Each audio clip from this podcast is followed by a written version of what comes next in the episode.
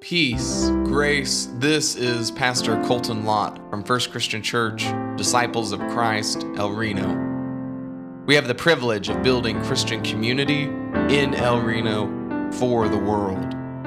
And so, if you care about building Christian community or El Reno or the world, we're glad you're listening to this podcast. If you want to help contribute to the gospel work of this congregation, please visit our website, fcclreno.org, and go to the Give Online tab. And now, here's the sermon for the week. Today's scripture comes to us from Luke 1 68 to 79. Hear now these words. Blessed be the Lord God of Israel, for he has looked favorably on his people and redeemed them. He has raised up a mighty Savior for us in the house of his servant David, as he spoke through the mouths of his holy prophets from of old, that we would be saved from our enemies and from the hand of all who hate us. Thus he has shown the mercy promised to our ancestors and has remembered his holy covenant, the oath that he swore to our ancestor Abraham, to grant us that we, being rescued from the hands of our enemies, might serve him without fear in holiness and righteousness before him all our days. And you, child, will be called the prophet of the Most High, for you will go before the Lord to prepare his ways, to give knowledge of salvation to his people by the forgiveness of their sins, by the tender mercy of our God. The dawn from on high, on high will break upon us, to give light to those who sit in darkness and in the shadow of death to guide our feet into the way of peace. May God add blessings to the readings of these words in every time and in every place.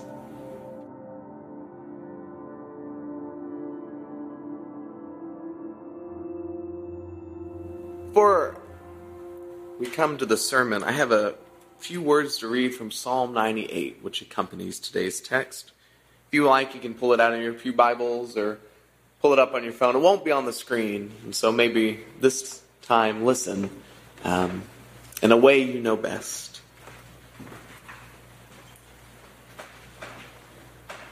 Oh, sing to the Lord a new song, for he has done marvelous things. His right hand and his holy arm have gotten him victory. The Lord has made known his victory. He has revealed his vindication at the sight of the nations. He has remembered his steadfast love and faithfulness to the house of Israel. All the ends of the earth have seen the victory of our God. Make a joyful noise to the Lord, all the earth. Break forth into joyous song and sing praises. Sing praises to the Lord with the lyre, with the lyre and the sound of melody, with trumpets and the sound of the horn. Make a joyful noise before the King, the Lord. Let the sea roar and all that fills it, the world and those who live in it. Let the floods clap their hands. Let the hills sing together for joy at the presence of the Lord. For he is coming to judge the earth. He will judge the world with righteousness and the peoples with equity. May God add blessings to the readings of these words in every time and in every place. Would you join me in prayer, please?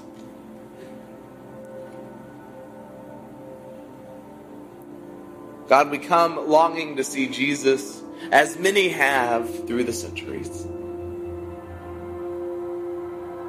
May these words help us to see him once more, for them to be living words that come alive in their public reading and in their meditation. And so may our meditations and the words of my mouth be pleasing to you, our God, our rock, our Redeemer. Amen. So, Luke 1, which I read earlier, is an odd scripture to focus on on this Sunday, this time of year. Not inappropriate, just odd. We normally wouldn't be turning, turning to Luke 1 until Advent and deeper into Advent which begins next week, at that. It would seem that our timing is just a little wonky. But so it was for that story in Scripture originally.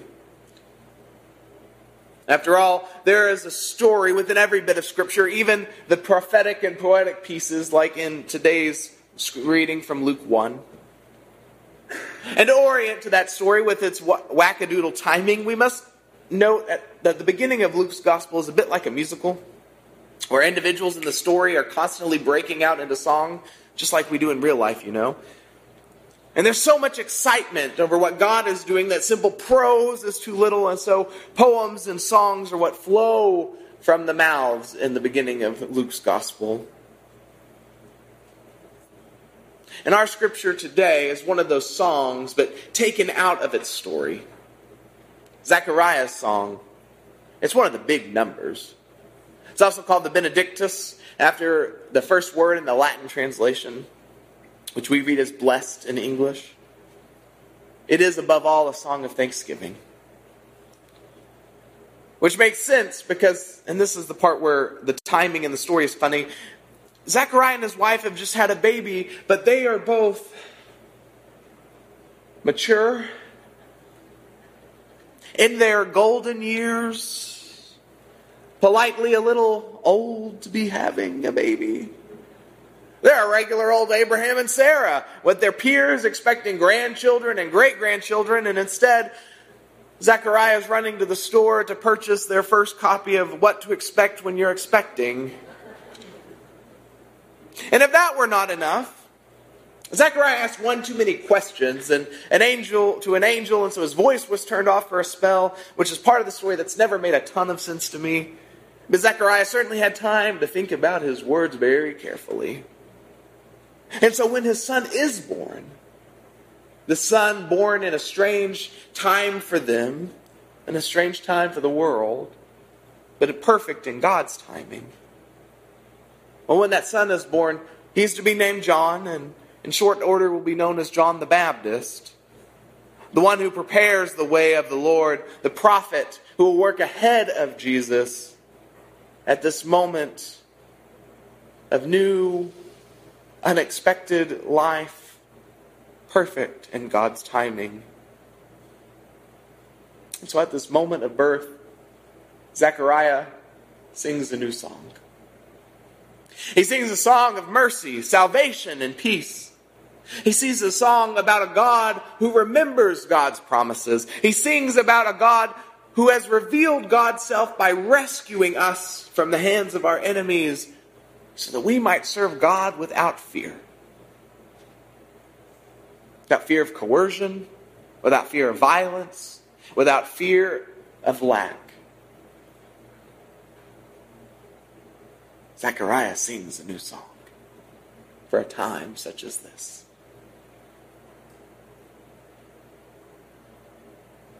The singing is not unique to Zechariah. As I mentioned, the front end is like a jukebox in Luke's gospel but even more so, singing to God a new song, but one that is deeply traditional, rooted in a past relationship between God and all that has come before with God's people. Zechariah is part of the same tradition that brings us Psalm 98. Psalm 98 has carried me through these last years, especially especially as we have seemed to be out of time and in odd time and wackadoodle time.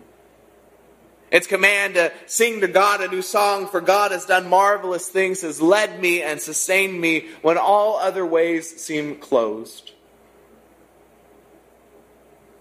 Those moments when no other way seems possible requires a new song. When the baby comes, or a beloved dies, or a job is lost, or the marriage happens, the adoption is successful, or the divorce comes. We sing to God in those moments new songs. But here's the part that gets left out. It is hard work to sing a new song. We did so today with Total Praise. It's first time to be used as a congregational number, and it's a beautiful song. and the band knocked it out of the park, but I did notice the song was a little softer than normal. And I've watched Chris Prather write a few new actual songs in his time here. And as many of you know, he wrote the lyrics to In Every Time, which was our refrain in the last worship series. We sang it in the call to worship and as our final blessing. And it's relatively short. It's one verse. It's set to a um, familiar tune. Um, we know it as For All the Saints. And it still took a literal master of music, a literal opera writer, several hours to write it, polish it, reorder it, refine it, and produce new lyrics to a well known tune. And he did a great job. Should write another two or three and then sell it.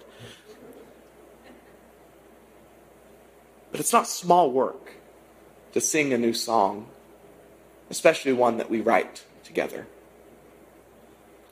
I won't presume to know the mind of God, but I find it interesting that in today's scripture, Zechariah only had a song ready to sing after many months of being forced to be quiet. Now, that isn't to say that I generally think disabilities are caused by God to teach us a lesson.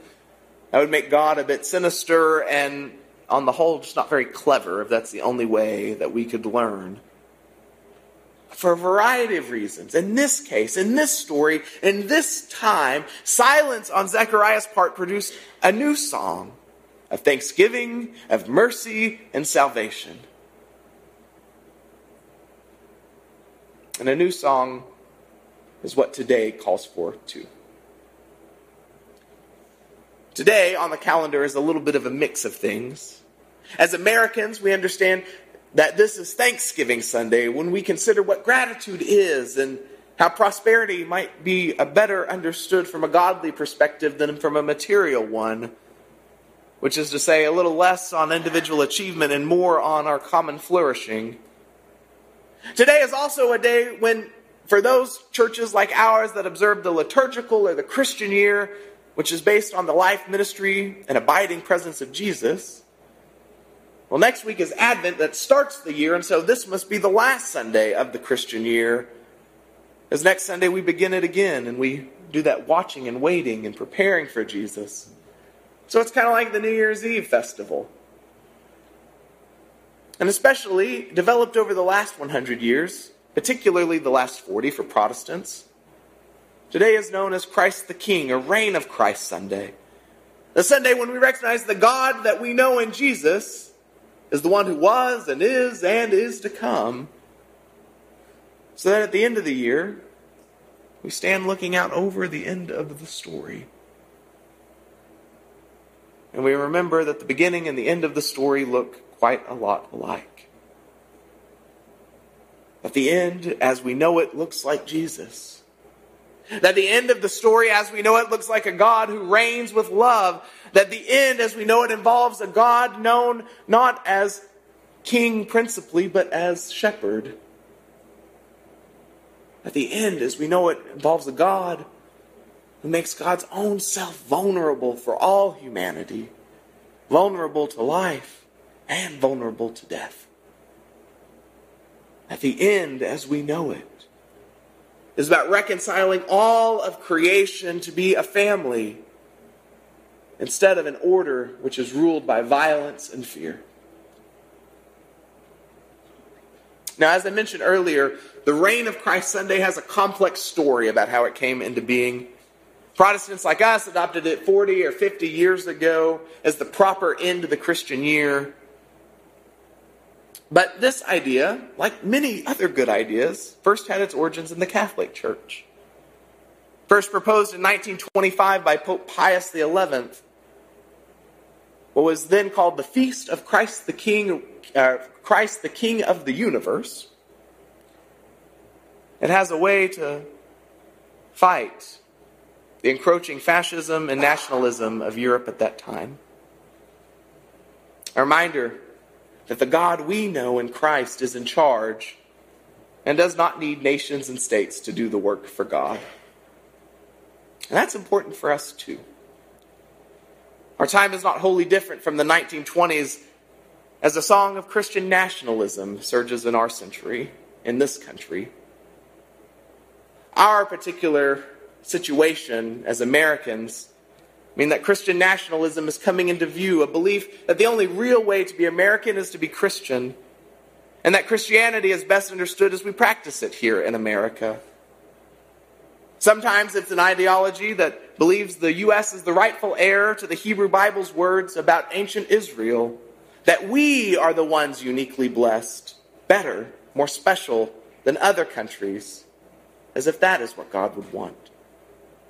At its worst, Christian nationalism wants to take America back for God, as if God needs our political help to be the all in all. And reflecting on the importance at this moment in history of the reign of Christ Sunday, Jacob Lupfer recently wrote for the Religious News Service Christ the King offers both a hopeful and a sobering reminder to Christians whose loyalty to Jesus becomes subordinated to political ideology in an era of resurgent nationalism, a belief in Christ as King guards against the ever present and profoundly unchristian tendency to elevate politics over faith. Now, that isn't to say that one's beliefs and values aren't needed or important in the public sphere. But the elevation of one religion, and in our country, that would be, and for our people, elevating our Christianity, so that others are seen as second class or subordinate has never been the way forward. We're quickly careening toward a 21st century that repeats all of the tragic lessons of the 20th century. And that song is doubly tragic. Especially when a different song is so desperately needed now.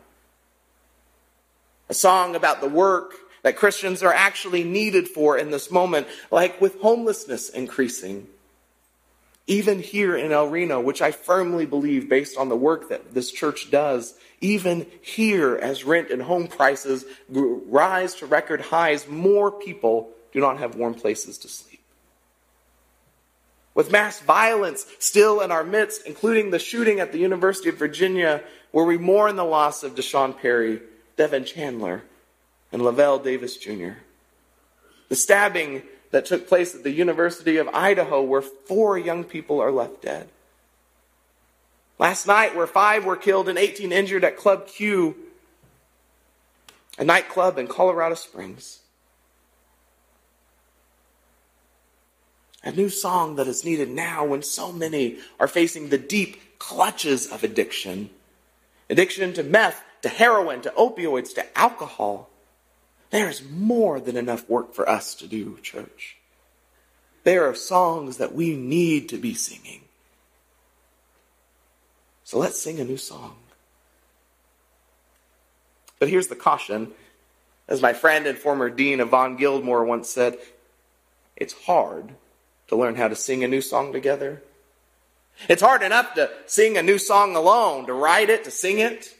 But to compose a new song together with all of us here in this room, that is what takes the work.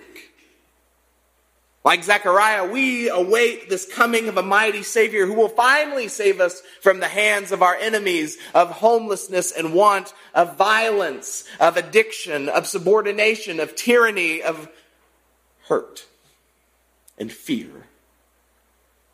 We still await that day that he sang about. When the promise comes true, and we serve God without fear and holiness and righteousness of God's present, all, presence all of our days. But first, we have to make the path straight. It requires someone to make the path straight for the ways of God. Perhaps someone's perhaps even us. Perhaps learning a new song of peace and thanksgiving, of mercy and salvation together. While it will be hard, perhaps it is us. Yes, there will be the temptations of just living out the same old story and falling back on those human tendencies of violence, coercion, and brute power. But perhaps instead we'll remember that the beginning and the end of the story are both Jesus, the Prince of Peace, our true ruler, leader, regnant king, our shepherd, our vulnerable Christ.